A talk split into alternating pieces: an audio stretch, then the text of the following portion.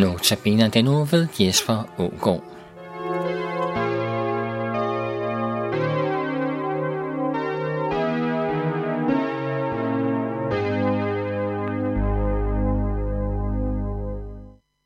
Om natten mellem skærtorsdag og langfredag blev Jesus forrådt af en af sine disciple. Han blev taget til fange af jøderne og blev af jødernes råd dømt for Guds bespottelse. Jødernes ledere ønskede, at han skulle henrettes, og derfor blev han udleveret til den romerske statholder Pilatus. Jøderne havde nemlig ikke ret til at henrette nogen. Det havde kun den romerske besættelsesmagt. Men Pilatus fandt ikke Jesus skyldig i noget, der kunne føre til henrettelse. Han lod i stedet Jesus håne og piske, men det var jødernes ledere ikke tilfredse med. De insisterede på, at Jesus skulle henrettes. Og til sidst gav Pilatus sig. Jesus blev ført uden for byen, og han blev korsfæstet på Golgata-klippen af de romerske soldater. Sammen med Jesus korsfæstede de også to røvere, den ene på hans højre, den anden på hans venstre side. Dette peger på noget afgørende ved Jesu død på korset. At Jesus blev korsfæstet sammen med to røvere var nemlig opfyldelsen af nogle ord fra en profeti, som profeten Esajas var kommet med flere hundrede år før Jesu fødsel.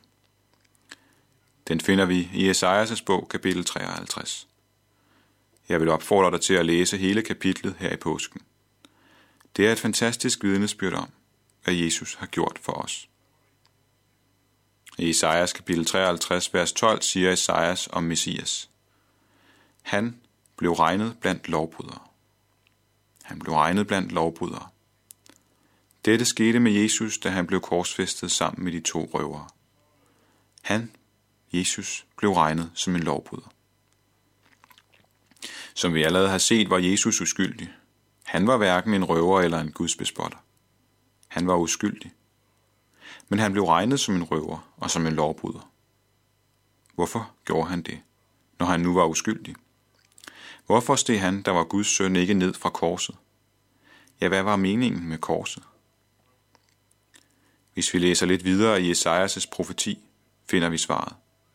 Han skriver nemlig i kapitel treoghalvtreds, vers tolv: Men han bar de mange synd og trådte i stedet for syndere.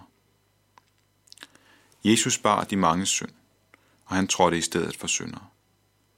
Det var grunden til, at Jesus lod sig blive regnet blandt lovbrydere. Og dette er løsningen på korsets gåde. På korset tog Jesus synden på sig og trådte i synderens sted. Al vores synd, din og min synd, blev lagt på Jesus på korset, og han gik ind under Guds vrede over synden i stedet for os. Det gjorde han, for at vi skulle blive retfærdige over for Gud. Retfærdig betyder at være uden synd. Jesus døde på korset, for at du skulle blive retfærdig, blive uden synd i forhold til Gud. Som Paulus skriver det i anden Korintherbrev, kapitel fem, vers enogtyve. Ham, der ikke kendte til synd, har Gud gjort til synd for os, for at vi i ham kunne blive Guds retfærdighed. Da Jesus havde hængt på korset i omkring seks timer, døde han. I det øjeblik, hvor Jesus udåndede, skete der et mægtigt tegn, som viser os, hvad der gælder for den, som er blevet retfærdig ved Jesu død på korset. Da Jesus udåndede, flængedes forhænget i templet i to dele, fra øverst til nederst. Templet i Jerusalem var Guds bolig på jorden, og han havde på en særlig måde knyttet sit nærvær til det inderste rum i templet, som blev kaldt det allerhelligste. Dette rum var afskærmet fra folket ved et stort forhæng. Kun en gang om året måtte ypperste præsten gå ind i det allerhelligste for at ofre. Så selvom Gud havde taget bolig i templet, viste forhænget til det allerhelligste, at der samtidig var en afstand mellem folket og Gud. Denne afstand var folkets synd. Det er nemlig kun den, som er retfærdig, som kan have fællesskab med Gud. Forhænget viste, at synden skiller fra Gud. Men da Jesus døde på korset, flængedes forhænget i templet fra øverst til nederst. Dette viser os, at ved Jesu død på korset i synderes sted, er synden taget bort, så vi som retfærdige kan have fællesskab med Gud og eje evigt liv. Dette er, hvad Jesu død på korset i synderes sted bringer til os. Retfærdighed, fællesskab med Gud og evigt liv. Glædelig påske. Lad os bede. Tak, Herre Jesus, for din død på korset i synderes sted, i vores sted. Tak, at du der tog hele verdens synd på dig, selvom du var uden synd.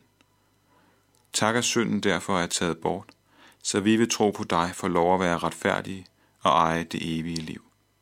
Amen.